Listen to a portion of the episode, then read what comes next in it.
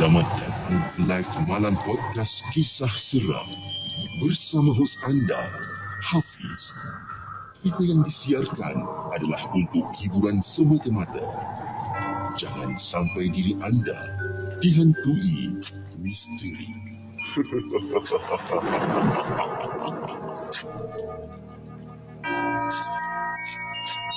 Hello guys, Assalamualaikum. Welcome back to the segment. Nama aku Hafiz dan kepada siapa yang masih belum subscribe, aku harap korang boleh tekan butang subscribe. Dan kepada siapa yang dah subscribe, thank you so much guys for subscribing. So malam ni, malam live, malam podcast 4 hari bulan Februari 2022. Apa khabar guys? Hari ni hari Jumaat. Hopefully korang dalam keadaan sihat walafiat. Okay, jom kita bertegur sapa dulu. Uh, siapa yang ada pada malam ni kita ada daripada Muhammad Azhar, kita ada Hanif Selamat, kita ada Zaf Channel, dan kita ada Aina Irma, kita ada siapa lagi? Cempaka, Emma, Danny, Afif. Terima kasih. Terima kasih guys for joining the live malam podcast. So, hari ni macam biasa uh, bertemu kita lagi sekali dalam uh, lagi satu station live uh, untuk saya menceritakan tentang kisah-kisah seram yang kita dapat daripada subscriber dan juga yang mana yang kita petik daripada uh, blog-blog uh, kisah-kisah seram.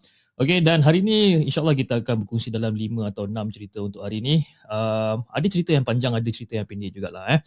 Okey, kepada siapa yang uh, masih belum join membership uh, Jenglot dan Hati Jepun, korang boleh tekan butang join di uh, bahagian bawah. Dan kepada penonton-penonton di Facebook, terima kasih. Terima kasih kerana menonton. Dan juga penonton-penonton daripada Arcade Angka Negara. Terima kasih sangat. Okey, jom. Tanpa buang masa guys, uh, kita mulakan dengan kisah kita yang pertama. Kisah kita yang pertama yang ditulis oleh Diki. Diki yang berasal daripada Batam, Indonesia. Dan kisah dia yang bertajuk Sosok Hitam di Jendela.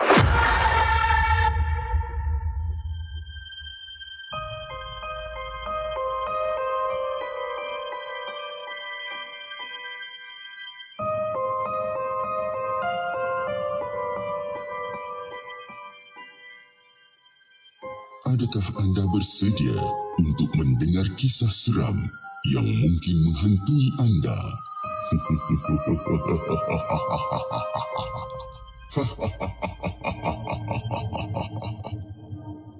Halo Assalamualaikum Abang Hafiz. Waalaikumsalam Warahmatullahi. Abang Hafiz mungkin boleh panggil saya Diki. Jangan sebut nama email saya sebab nama itu agak popular bagi saya di Batam. Jadi saya juga peminat The Segment dari Indonesia dan untuk pengetahuan Abang Hafiz dan juga semua penonton The Segment Saya ni orang Melayu juga. Jadi salam satu rumpun. Waalaikumsalam Warahmatullahi Okey, cerita seram saya ni macam ni. Dulu masa saya sekolah kelas 1 SMP iaitu sekolah menengah kalau orang Malaysia cakap sekolah menengah. Dan zaman saya sekolah tu memang tengah popular sangat dengan game PlayStation 2. Jadi saya kongsi lah. Siapa saya kongsi dengan abang saya untuk beli satu unit PlayStation 2 masa tu tengah main game PES ataupun jadi lama jugalah kita orang main game ni daripada start daripada maghrib sampailah ke 12 tengah malam kita orang main game ni. Dan tiba-tiba masa tengah kita orang tengah seronok main game ni, tiba-tiba di sebelah kanan saya ni ada satu jendela dan saya nampak ada orang berjubah hitam dekat luar jendela tu tengah tengok saya dengan abang saya main game sebenarnya. Jadi saya pun macam tengah seronok main game, tengah tengah menggelecek bola, tengah seronok main game dan saya pun tanya dekat abang saya ni. Ah, abang, itu dekat jendela tu, abang. Siapa tu abang dekat jendela tu? Jadi abang saya pun pusing. Abang saya pun pusing dan tengok ke jendela dan dia kata, mana ada siapa-siapa? Tak ada siapa-siapa pun dekat jendela ni. Jadi macam, eh ada lah bang. Ada tadi aku nampak ada orang pakai jubah hitam dekat jendela ni. Eh, tak ada dia cakap kan. Jadi, kita orang macam dah tak puas hati lah. Jadi, lepas tu saya dengan abang saya keluar daripada rumah untuk pastikan apa yang saya ternampak tadi tu uh, sama ada betul atau tak. Jadi, kita orang dua orang ni keluar letak kita orang punya controller, kita orang keluar daripada rumah. Dan masa kita orang keluar daripada rumah, memang tak ada pun orang tu sebenarnya. Jadi keesokan harinya, kami letak paku. Kami letak paku dekat bawah jendela tu berharap kalau itu manusia jadi kalau dia datang pasti dia akan terpijak paku kan kalau dia manusia.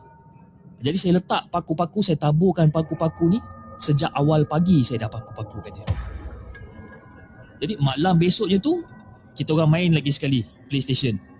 Main lagi sekali PlayStation dan kami tunggulah. Kami tunggu sampai ke tengah malam dengan harapan yang dia ataupun yang sosok berjubah hitam tu datang lagi sekali sebab saya nak tahu juga siapa yang menyintai kita orang dekat jendela tu sebenarnya. Jadi kita orang pun tunggulah. Kita orang main game dan kita orang tengok jam pun dah hampir pukul 2 pagi. Dan saya dengan abang saya macam, eh tak ada apa-apa kan. Jadi kita orang still main lagi. Main, main, main, main dan tiba-tiba. Tiba-tiba saya dengan abang saya tiba-tiba terdengar macam ada orang berlari. Jadi abang saya macam, okay dia letak controller dia dan dia pun pergi ambil satu kayu dekat dalam rumah saya ni dan terus keluar rumah. Keluar daripada rumah dengan harapan nak tangkap orang yang semalam tu lah. Orang yang semalam yang saya lihat dekat jendela tu. Jadi setibanya abang saya di luar rumah apa yang dia nampak adalah dia nampak satu sosok hitam gelap yang dia nampak. Dan anehnya abang Fiz dan juga penonton di segmen dia bukan lari ataupun dia bukan berjalan tapi dia seolah-olah macam terapung gliding macam tu. Dan dia terapung dan ter- terus masuk ke dalam semak-semak samun jadi abang saya ni kejar dia masuk dalam semak tu dan dia kejar benda tu. Dia cakap, bang kau nak pergi mana? Kau tunggu kat sini. Aku nak kejar benda tu. Jadi dia pun lari masuk dalam semak tu dan dia kejar benda tu. Dan saya tunggu lebih kurang dalam setengah jam. Setengah jam saya tunggu abang saya ni. Abang saya tak balik-balik. Dia macam, okey tak apalah. Mungkin dia tengah nak kejar lagi benda ni. Dan abang saya tak balik-balik sampailah ke pagi sebenarnya. Ha, masa tu, satu kampung dah heboh. Dah heboh dengan kehilangan abang saya ni. Jadi di kampung saya ni adalah orang yang pandai bab-bab makhluk halus.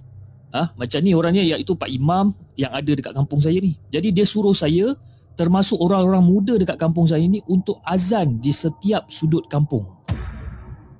Jadi dia orang pun dah. Okey. Jadi kamu semua pergi ke setiap sudut-sudut kampung ni, kamu azan ya, make sure azan dekat setiap sudut kampung ni. Jadi kita orang pun saya dengan kawan-kawan ataupun dengan penduduk kampung yang lain, kita orang pergi ke setiap penjuru kampung, kat mana-mana yang kita boleh cari, kita azan.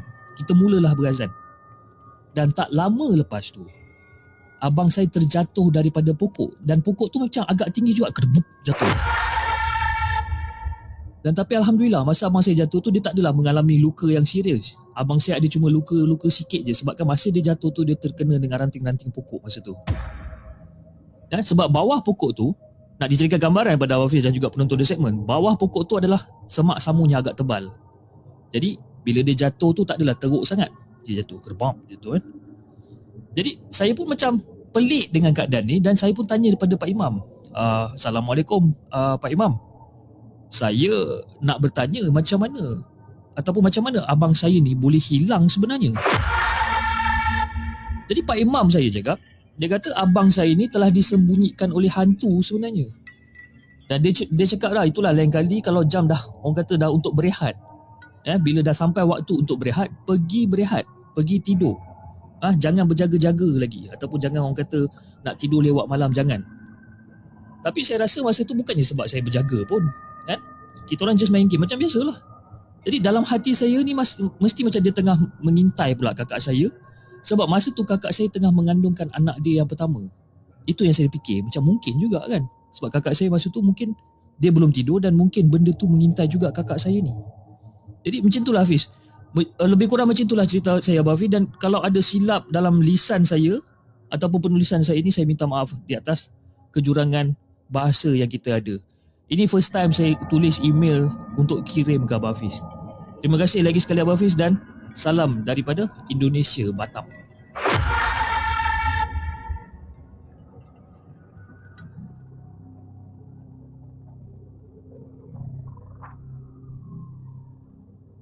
Jangan ke mana-mana. Kami akan kembali selepas ini dengan lebih banyak kisah seram.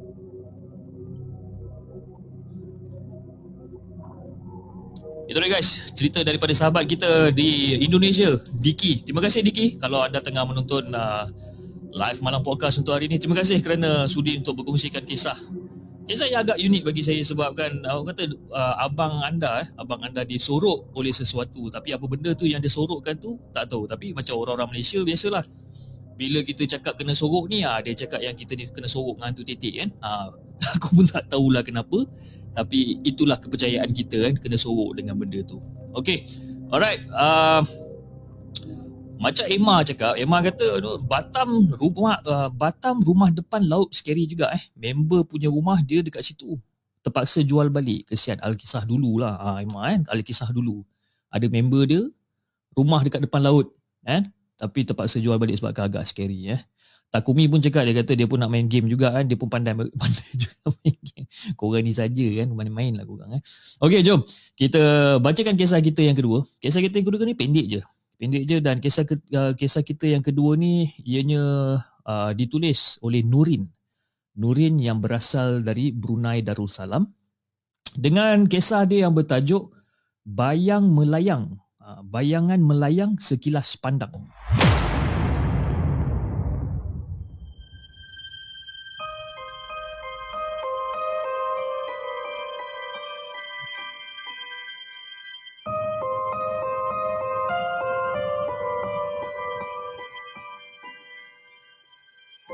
Adakah anda bersedia untuk mendengar kisah seram yang mungkin menghantui anda?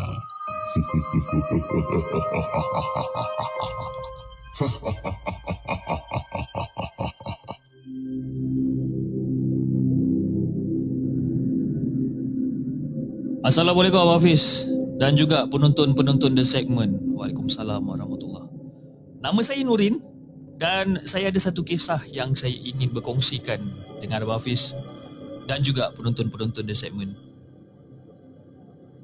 Kisah ini sebenarnya berlaku pada 2-3 tahun yang lepas. Saya pun tak berapa nak ingat sangat tapi lebih kurang macam itulah 2-3 tahun yang lepas. Dan kisah ini sebenarnya seram bagi saya tapi mungkin tak seram bagi orang lain. Ya. Pada masa tu saya masih bersekolah dan sekolah saya ada pada waktu pagi dan juga pada waktu petang. Ada dua sesi, waktu pagi dan waktu petang.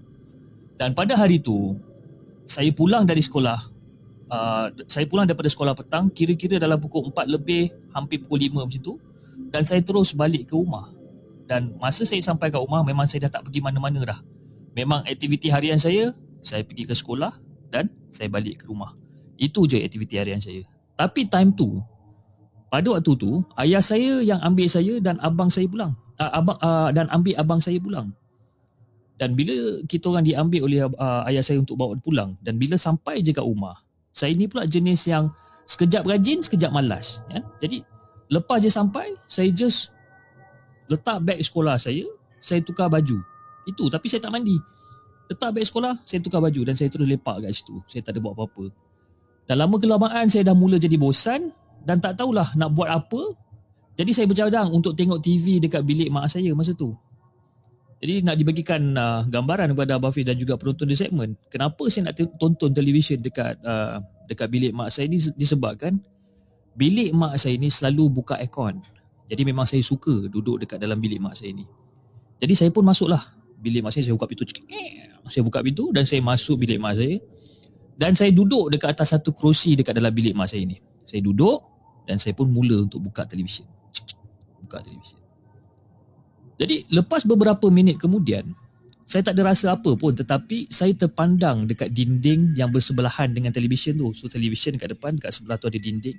Saya pandang dekat dinding tu. Jadi saya pun pusingkan badan dan tengok dekat belakang saya. Saya tengah tengok TV, tengah pandang dinding dan saya pusing ke belakang untuk tengok belakang saya ni. Dan masa saya pusing ke belakang tu, saya ternampak ada satu bayang-bayang orang berjalan dekat dinding tu.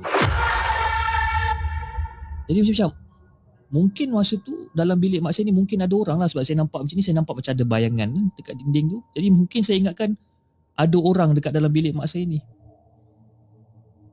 Jadi bila saya pusing dan saya ternampak benda tu baru saya teringat baru saya teringat bahawa saya seorang je yang sebenarnya ada dalam bilik mak saya time tu. Saya seorang je. Ha, masa jadi benda macam tu, saya mulalah dah rasa meremang satu badan ni. Jadi saya bercadang untuk tutup televisyen dan saya nak lari keluar daripada bilik mak saya. Tapi lepas beberapa minit tu saya macam terkilan ataupun saya macam terfikir kalau mungkin bayang-bayangan itu adalah daripada kipas ataupun you know bilik mak saya ni ada aircon dan juga kipas lah. Kipas tu terbuka dan mungkin itu bayang-bayang daripada kipas. Tapi bila saya fikirkan juga tak mungkin kipas sebab kan lampu dan kipas tu memang bersebelahan dekat siling pun. Lampu, kipas, dia tak memang takkan ada bayangan pun. Memang tak mungkin itu bayang-bayang kipas sebenarnya. Dan nak kata kalau itu bayang-bayang orang tak mungkin. Sebab kita mesti berjalan di kat bawah lampu. Barulah bayang-bayang tu ada kan sebenarnya. Tak mungkin. Jadi saya pun macam tak berapa faham apa benda yang saya nampak benda tu sebenarnya. Dan benda nak dijadikan gambaran pada Abah dan juga penonton di segmen. Bayangan hitam tu agak besar bayangan tu dekat dinding. Agak besar.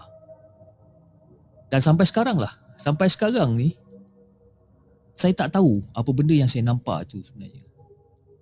Jadi itulah sampai di sini sajalah kisah saya yang tak seberapa ni untuk Abah Hafiz dan juga penonton di segmen saya minta maaf kalau kisah saya terlalu pendek dan nasihat saya daripada kisah saya ni you know lepas daripada mana-mana pun yang kita yang, yang yang kita pergi ya kita pergi keluar pergi makan uh, ataupun baru balik daripada sekolah dan sebagainya bila kita balik kita bersihkan diri kita dulu Ha, sebab kita tak tahu. Kita tak tahu sama ada benda-benda ni akan ikut kita ke ataupun sekadar menyinggah je. Ha, jadi, pesanan saya kepada Abah Hafiz dan juga penonton-penonton di segmen, Abah Hafiz dan juga penonton di segmen, jagalah diri. Ya, jagalah diri dan make sure kita jangan bawa balik benda tu.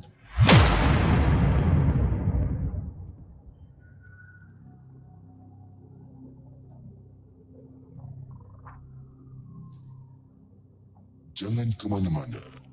Kami akan kembali selepas ini dengan lebih banyak kisah seram.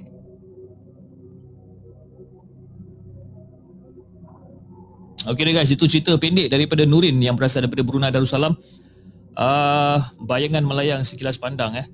Tapi okey, macam macam Nurin pun cakap kan, dia kata you know kalau kita balik daripada mana-mana kan, daripada kita keluar dan sebagainya kita kena make sure yang kita dibersihkan diri kita dulu kan, bersihkan diri kita supaya apa orang kata kita tak bawa balik benda-benda ni dan sebagainya. Jadi saya nak tanya kepada anda semua ada tak sesiapa yang dekat sini yang tengah menonton sekarang ni yang pernah mengalami benda ni? Mana ya, mungkin anda baru balik daripada kerja ataupun baru balik daripada kedai makan ke dan sebagainya tiba-tiba anda terbawa balik benda tu Pernah tak? Kan, pernah tak anda terbawa balik ataupun tiba-tiba macam bila balik je tahu-tahu rumah jadi macam tak berapa tak tenteram sangat, kena ganggu dan sebagainya. Jadi anda boleh komen dekat ruangan chat dan mungkin saya akan cuba untuk bacakan sekejap lagi. Okey, jom.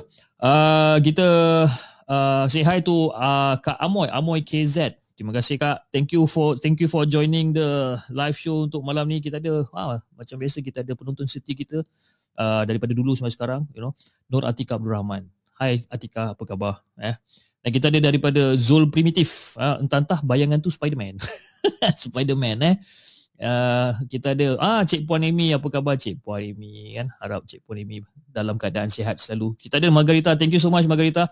Okay uh, just nak beritahu kepada korang yang mana yang tak kenal Margarita ni. Okay Margarita adalah salah seorang uh, moderator untuk the segment dan juga uh, dia adalah orang yang bertanggungjawab untuk orang kata menapis segala cerita-cerita yang telah dihantar uh, di dalam the segment punya punya platform di mana dia akan proofread dulu. Dia akan proofread dan dia rasa kalau macam okey cerita-cerita ni sesuai untuk diketengahkan, dia akan ketengahkan. Kalau tidak, dia akan uh, orang kata minta approval sama dia. Okey Hafiz, kita patut uh, approve ke tak cerita ni? Jadi kita pun akan baca juga dan kalau saya rasa okey untuk dilepaskan, kita lepaskan. Kalau tak, dan kita akan discard lah. Jadi kepada siapa yang ingin menghantarkan kisah seram kepada The Segment, hopefully korang boleh hantar kisah seram yang orang kata penulisan yang lebih uh, daripada 500 patah perkataan dan juga orang kata cerita daripada kalau kalau boleh kalau boleh cerita daripada pengalaman yang sebenar lah eh, untuk kan uh, untuk dijadikan uh, sebagai satu uh, apa nama ni satu iktibar dan pengajaran kepada saya dan juga penonton-penonton di segmen yang lain.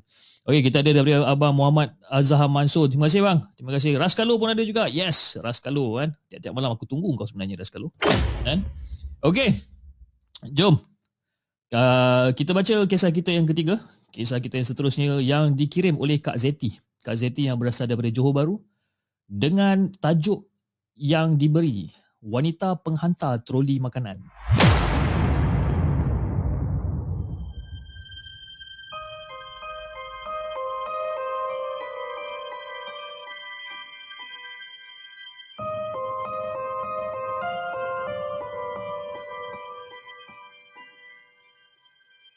Adakah anda bersedia untuk mendengar kisah seram yang mungkin menghantui anda?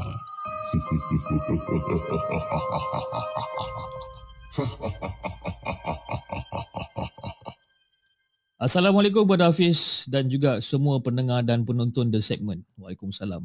Nama saya Kak Zeti dan saya berasal daripada Johor Bahru. Banyak peristiwa seram yang pernah akak lalui sebenarnya dan di antara peristiwa yang tak dapat akak lupakan adalah ketika pada tahun 1997. Jadi ketika ni akak masih dalam pantang selepas melahirkan anak kedua yang lahir tak cukup bulan. Jadi atas nasihat doktor, akak diminta untuk bersama-sama dengan anak yang ditahan di ward kanak-kanak newborn.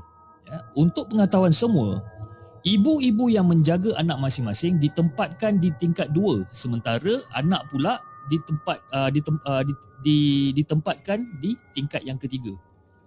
Jadi dua minggu berada di sana, keadaan semua masih dalam keadaan terkawal dan tak ada apa-apa benda pelik-pelik ataupun benda-benda yang misteri yang berlaku dengan akak masa tu. Jadi akak mula merasa macam selesa lah sebab akak dah ada kawan, ah, dah ada dua tiga orang kawan yang akak dah berkenalan dengan orang. Jadi kami pun selalulah bergerak ke ward anak-anak bersama kan. Jadi kami uh, katil kami juga berhampiran antara satu sama lain. Jadi kami dinasihatkan supaya memberi susu kepada anak kami setiap dua jam. Jadi nak dijadikan cerita, akak tak ingat sangat sebenarnya peristiwa tu hari apa. Tapi yang pasti, ramai ibu-ibu yang telah kembali ke rumah masing-masing kecuali kami berempat. Maknanya akak dengan lagi tiga orang kawan akak yang baru ni lah. Dan pada malam tu, nurse yang bertugas menasihatkan kami agar tidak lagi ke ward anak memandangkan waktu dah, dah, dah, apa, dah menunjukkan pada pukul 12 malam. Jadi pada malam tu kita orang macam biasalah bila kita orang tak boleh keluar daripada ward, kita orang pun berbual-bual kosong lah. Berbual-bual kosong sementara kita nak tunggu time tidur ni kita orang berbual-bual. Dan secara tiba-tiba, secara tiba-tiba kita orang dengar macam ada bunyi troli. Dan troli macam tayar dah rosak kan. Dan bunyi tayar troli ni macam orang kata bergerak pelan-pelan lah macam.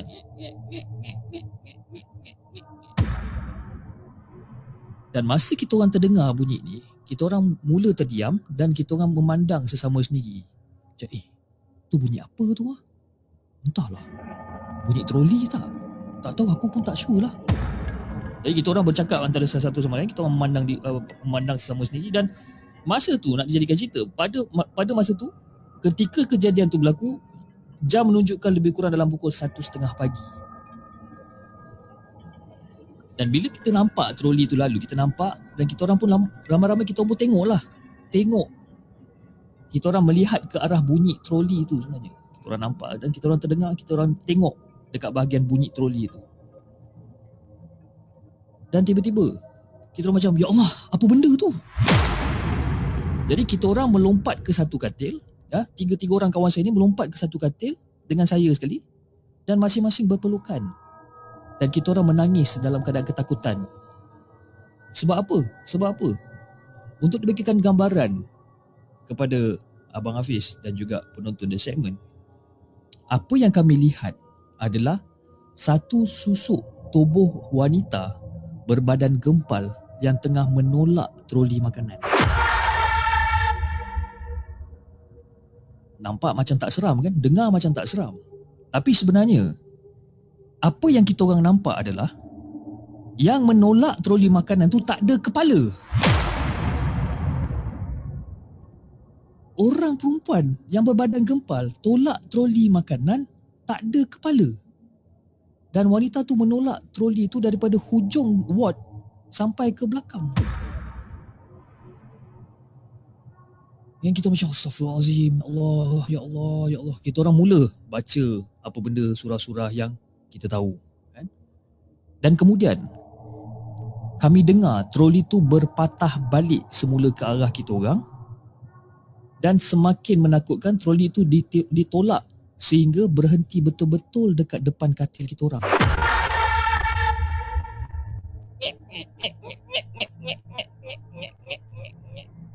berhenti kat depan katil kita orang langsung tak bergerak apatah lagi untuk angkat kepala nak tengok kita orang tak tak bergerak langsung. Kita orang just pandang ke bawah, masing-masing dalam keadaan takut, kita menggigil dekat atas katil tu. Dan lama juga keadaan jadi sunyi lama. Dan kita orang dengar seolah-olah macam troli tu ditolak keluar daripada ward.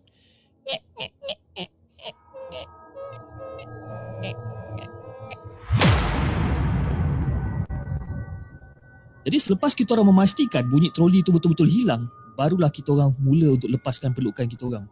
Dan barulah kami sedar yang katil kita orang tu dah basah sebenarnya. Sebab ada di antara kita orang, empat orang ni, ada yang terkencing dekat atas katil disebabkan kami dalam keadaan yang sangat-sangat takut. Jadi selepas kejadian tu, kami menukar kain yang basah dan terus naik pergi ke ward kan apa ward anak-anak Terus naik. Kita orang dah tak kisah dah pasal apa nurse cakap, kita orang terus naik. Dan masa kita orang naik, kita orang pun menceritakan apa yang terjadi pada nurse dan kami dibenarkan untuk tidur dekat situ selepas menceritakan kepada satu orang kata head of nurse lah dan juga pada doktor yang bertugas. Jadi kita orang bercerita cerita daripada A sampai Z apa dia jadi dan rupa-rupanya kejadian tu memang biasa berlaku dekat ward yang kita orang tinggal tu sebenarnya. Dan sejak pada kejadian tu Memang kita orang akan berada dekat ward anak kita orang ni Sampailah ke tengah malam Setiap malam Sehinggalah waktu siang. Dan dua minggu kemudian Barulah kita orang dibenarkan pulang Dengan anak kita orang. Jadi pada Hafiz dan juga penonton di segmen Bagi sesiapa yang pernah ditahan di ward hospital Pasti dapat bayangkan Bunyi troli makanan yang ditolak secara perlahan ya?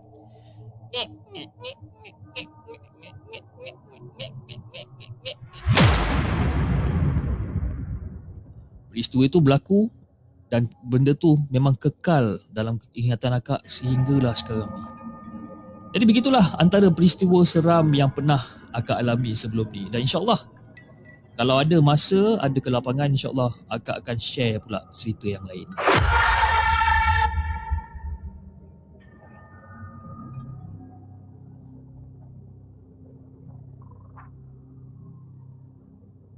Jangan ke mana-mana kami akan kembali selepas ini dengan lebih banyak kisah seram.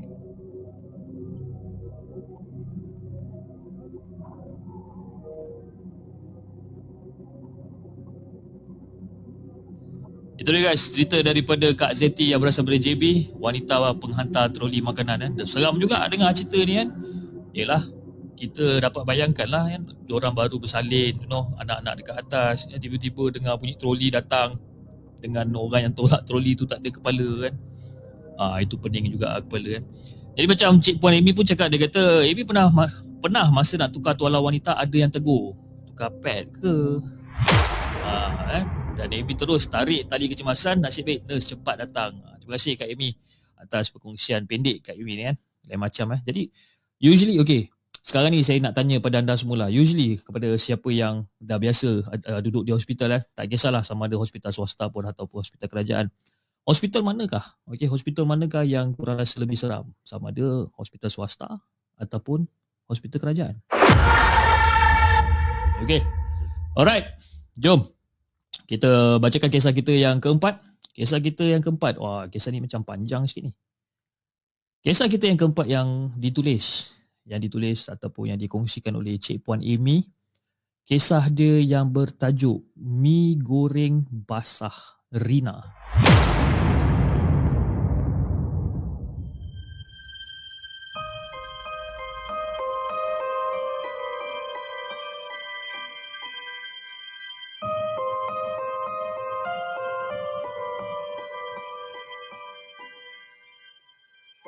Adakah anda bersedia untuk mendengar kisah seram yang mungkin menghantui anda?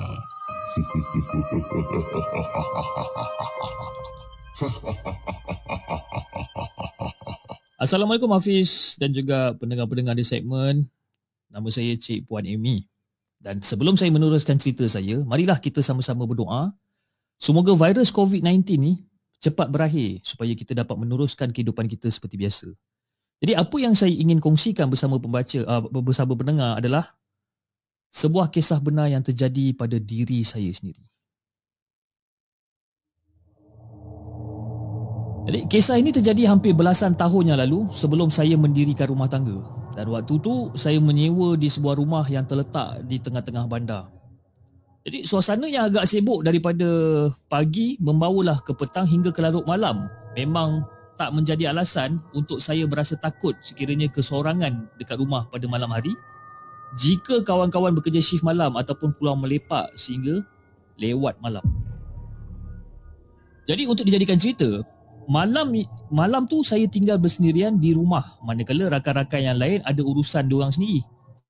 Jadi ada yang keluar makan malam bersama pasangan masing-masing dan ada yang keluar untuk bekerja.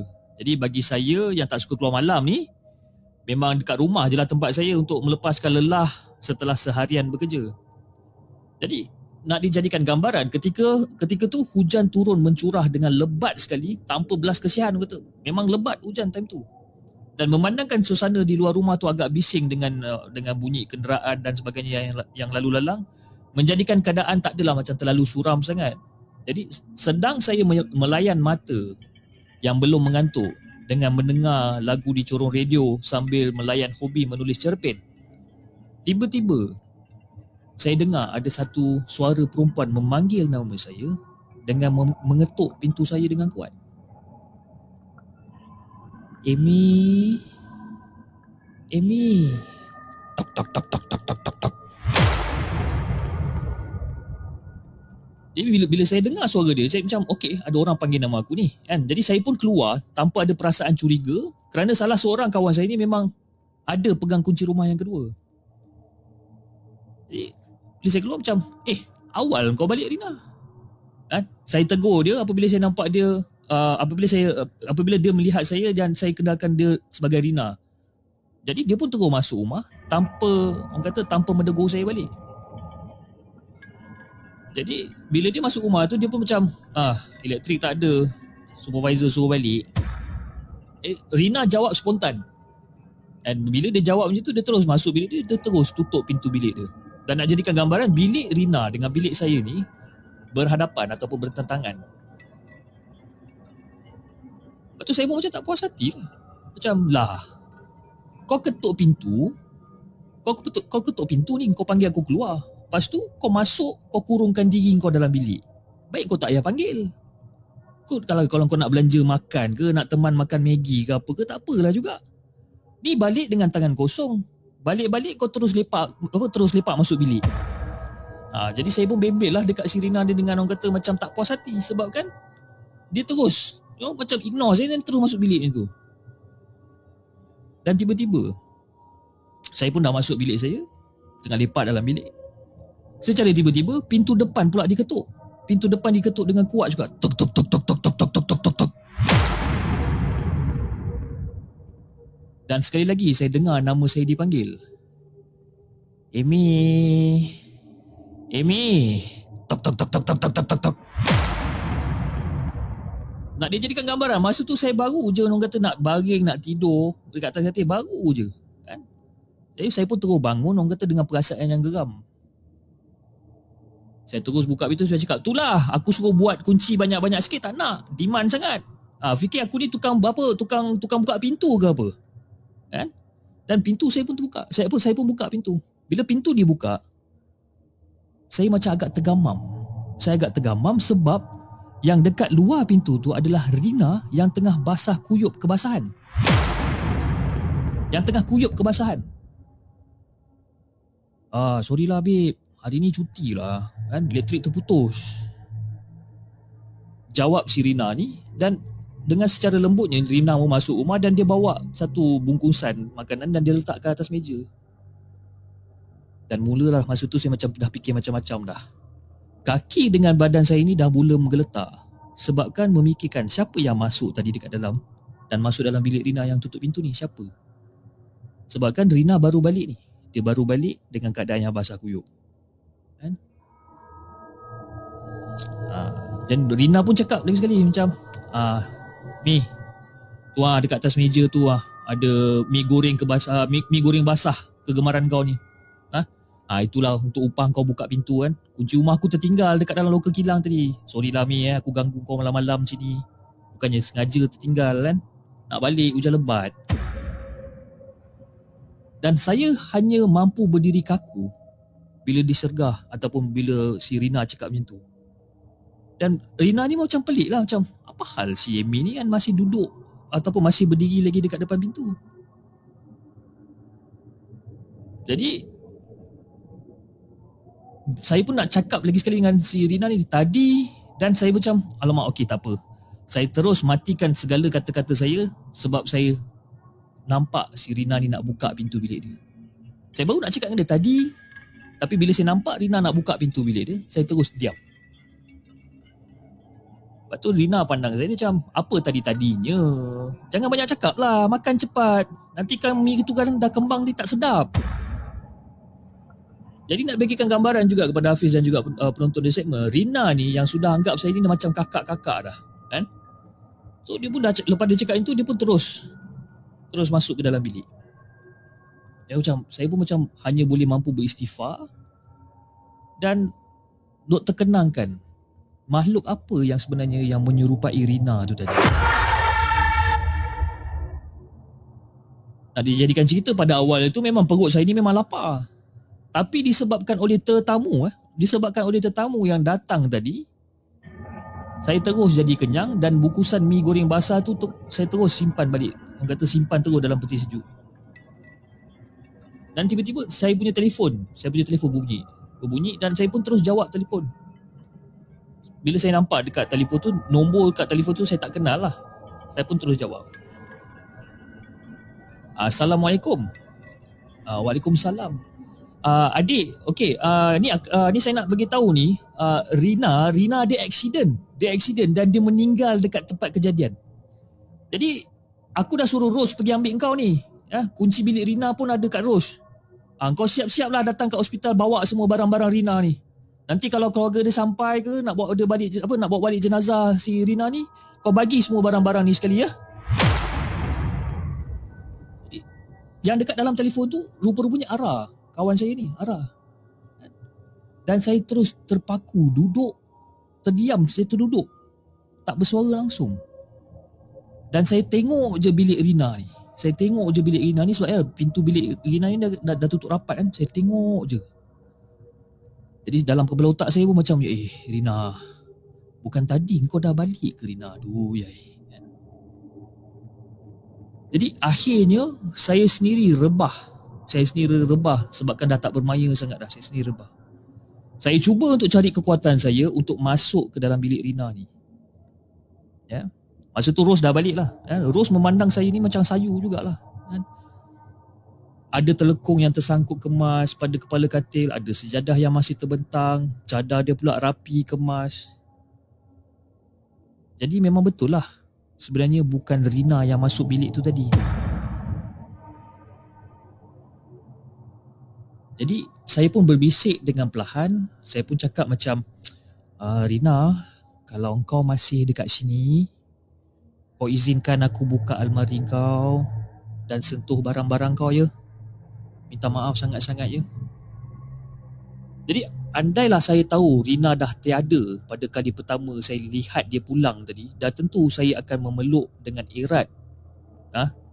Sebab saya dah tahu yang memang saya takkan jumpa dia lagi lepas tu. Kan? Dan saya juga Fish, saya juga memang kata tak sanggup untuk menceritakan peristiwa Rina accident ataupun pulang pada malam tu kepada mereka bertiga ataupun kawan-kawan saya lain kerana bimbang jika mereka akan fikir yang bukan-bukan tentang Rina. Sedangkan Rina ni memang orang yang sangat baik sebenarnya. Dan saya ni pula orang kata memang rapat sangat dengan Rina. Ha? Rapat ni orang kata sakit saya, you know, lapar ke, semua keadaan saya ni, sakit pening saya semua ni, semua dia ambil tahu. Jadi Acik kata. Acik ini barang-barang Rina yang kami bawa. Ha, tinggal tilam, ha, tinggalkan katil, tilam, rak kasut dengan almari kayu je. Ha, nanti acik, acik, dat, acik datanglah ya. Uh, ambil dengan dengan lori. Masa tu saya cakap lah dengan Mak Rina ni macam ni kan. Jadi Mak Rina ni pun balas dia kata tak apalah dik dia kata kan. Kami terus nak balik ke Kedah. Nak nak ke bumi Rina kat sana. Tapi itulah terima kasihlah sangat-sangat sebab berkawan dengan anak acik ni barang-barang Rina tu kamu ambil lah bahagilah kepada sesiapa yang yang yang kamu nak nak cik tak nak Acik nak bawa balik Rina je sebenarnya Jadi mak Rina jawab macam tu dengan keadaan dia yang orang kata sangat sedih ya, sambil melapkan air mata dia. Ah, dia macam menjerit lah, biasalah. Ibu kan. Jadi malam tu bukan saja Rina yang meninggalkan rumah. Termasuk saya sekali melangkah pergi. Kan? Jangan tanya sambungan lagi sebab memang dah tak ada dah sebenarnya. Malam tu juga saya pulang ke kampung. Selepas selesai urusan jenazah Rina dibawa pulang oleh ahli keluarga dia. Saya meninggalkan rumah sewa tersebut bukanlah kerana saya takut. Sebab dah biasa nampak benda-benda seperti ni saya tak takut pun. Cuma saya tak boleh terima yang Rina tu dah tiada lah. Saya dah tak boleh terima keadaan. Kadang-kadang terbayang-bayang juga eh.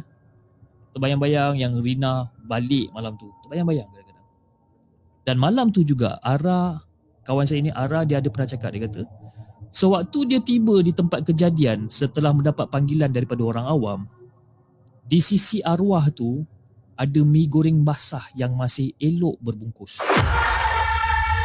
Mungkin sebabkan Rina belikan untuk saya di rumah kerana Rina tahu yang memang saya sangat gemakan makanan tersebut yang benda itulah yang mendambahkan lagi perasaan sedih ke hati saya ni. Itu sajalah Fiz dengan juga penutup segmen uh, atas perkongsian saya untuk hari ini.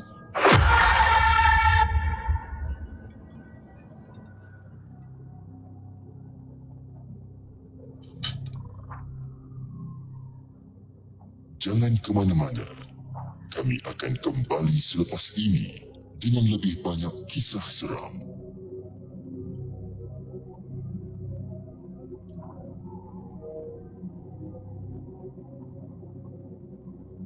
Okey, itu dia cerita daripada Cik Puan Imi uh, dengan uh, tajuk dia yang berjudul Mi Goreng Basah Rina eh.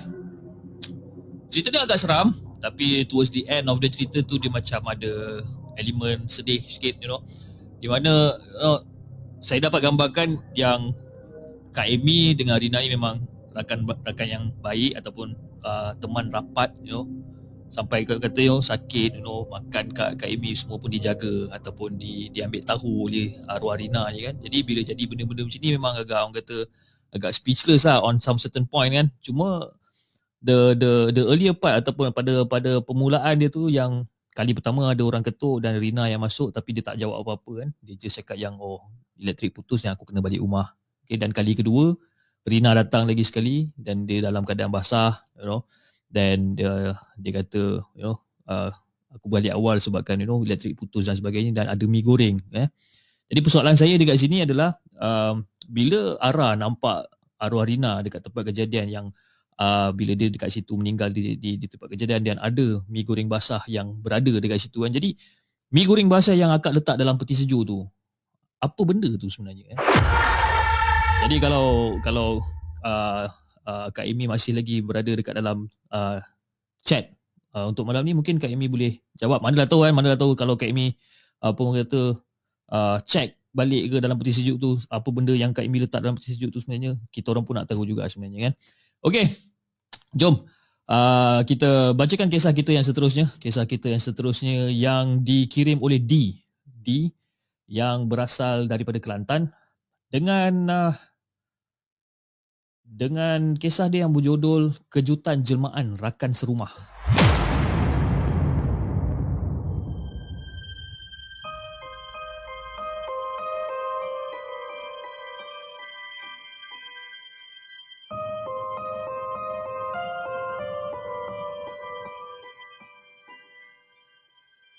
Adakah anda bersedia untuk mendengar kisah seram yang mungkin menghantui anda?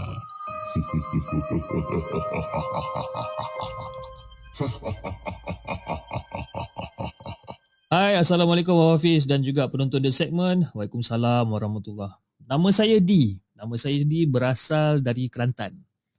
Jadi hari ini saya ada cerita yang saya nak kongsi sebenarnya.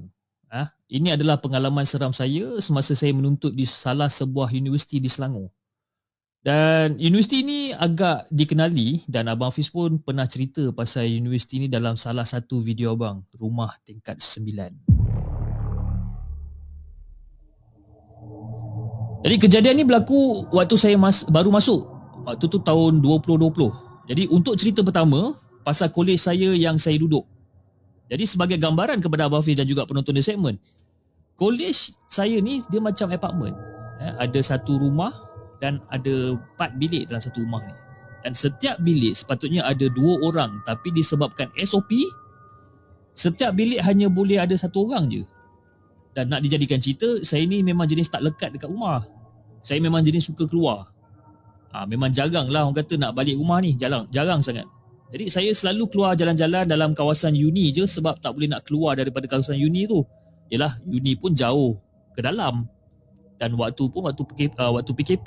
Jadi macam agak susah lah juga nak keluar sebenarnya. Jadi kebiasaannya, kebiasaannya waktu siang saya selalu lepak dekat kafe sebab kafe memang dekat je dengan college D. Okay? D dot dot dot. Tak tahu lah college apa kan. College delima ke apa tak sure. Berdekatan dengan college D. Ha, kalau malam pula saya lepak dekat rumah kawan baik saya. Jadi kiranya saya tidur apa semua dekat rumah member saya. Jadi sepanjang first year boleh kira pakai jari je lah ha, Berapa hari je yang, yang saya duduk rumah ni Memang kita boleh kira pakai jari jadi selebihnya banyak saya spend time masa dekat rumah member ataupun dekat kafe. Kecuali bila ada assignment, bila ada assignment yang sangat banyak, aa, barulah saya melekat balik dekat dalam bilik saya tanpa saya keluar langsung. Jadi nak dijadikan cerita, minggu tu adalah minggu kedua saya duduk dekat college tu. Dan time tu saya dah siap dengan semua assignment yang diberikan oleh lecturer dan member saya ajak saya lepak kat kafe.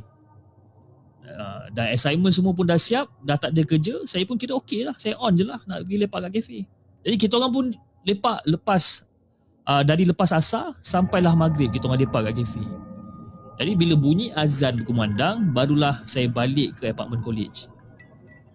Jadi nak diberikan gambaran kepada Abang Hafiz Dan juga penonton di segmen Rumah saya Dekat tingkat 5 Manakala rumah member saya ni dia orang punya rumah dekat tingkat 3 dan ada juga duduk dekat tingkat 9.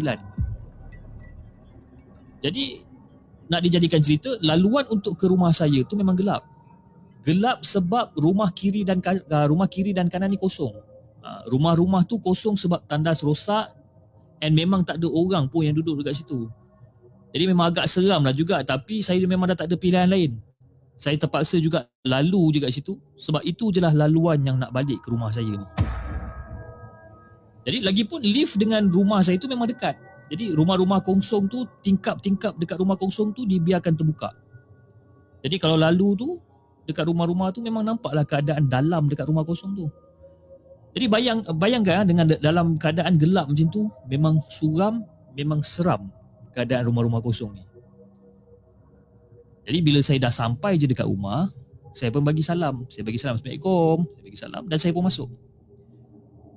Lepas tu saya nampak housemate saya tengah sikat rambut. Tengah sikat rambut kan. Saya bagi salam, Assalamualaikum. Lepas tu dia macam, hai. Dia cakap macam tu. Dan dia stop sikat rambut dan dia intai dekat bilik saya yang bertentangan dengan bilik dia ni. Ha, bilik dia depan-depan, kan? dia dekat dalam bilik dia. Assalamualaikum. Lepas tu dia macam, tu kan. Jadi, air muka dia pula, nak bagikan gambaran, air muka dia berubah jadi cuak. Seolah-olah macam dia baru lepas nampak hantu. Lepas tu saya tanyalah dekat dia, "Eh, you ni kenapa? You okay tak?" Kan? Dan dia pun tanya kepada saya, "Ah, I okay, tapi you baru balik ke?" Cakap, "Ah, I baru balik. Kenapa eh?" Jadi bila saya cakap itu yang saya baru balik, muka dia makin cuak. Dan tiba-tiba macam muka dia jadi macam pucat, pucat lesi muka dia kan. Lepas tu dia ceritalah dengan suara yang yang yang menggigil-gigil terketar-ketar ni dia cerita. Tapi tadi kan sebenarnya uh, Di tadi Sebenarnya I nak pinjam something daripada you Jadi I ketuk lah pilih you I ketuk pilih you I panggil you kan Di Di I panggil Dan I terdengar Macam ada lagu K-pop Yang berkumandang Ataupun lagu K-pop yang dimainkan Daripada bilik you ni So I nak try buka pintu bilik you ni Tapi bilik you tu kunci Jadi untuk pengetahuan untuk pengetahuan Abang dan juga penonton di segmen, saya kalau keluar ke mana-mana, even ke kafe sekalipun, saya memang jenis kunci pintu. Yalah, kita tak nak lah manusia, kita tak tahulah manusia ni macam mana sebenarnya kan. Lepas tu housemate saya ingatkan saya ni tidur. Mungkin tidur sambil dengar lagu K-pop. Mungkin. Masalahnya Abang Fiz, masalahnya saya tak ada pun dekat dalam bilik tu. Saya keluar dan saya baru je balik sebenarnya. Lagipun saya dah, dah orang kata saya dah lama tak layan ataupun pasang lagu-lagu K-pop. Memang dah lama. Ah, daripada first day sampailah minggu kedua kat college ni, saya tak pernah dengar sekali pun lagu K-pop. Ah, jadi siapa yang tiba-tiba masuk bilik saya yang memang berkunci tu? Ah, lepas tu kawan saya ni macam, okey kiranya daripada petang tadi ni kira I duduk kat rumah ni seorang-seorang lah eh. Jadi bila dia cakap macam tu, the reason why dia cakap macam tu sebabkan housemate kita orang yang lain keluar juga. Ah, Diorang keluar sebab diorang join study group dekat rumah classmate yang yang ada dekat blok lain. Jadi kita orang sama-sama cuak lah time tu. Bila dia cakap macam tu, bila saya dengar macam dua-dua dah jadi gelabah time tu.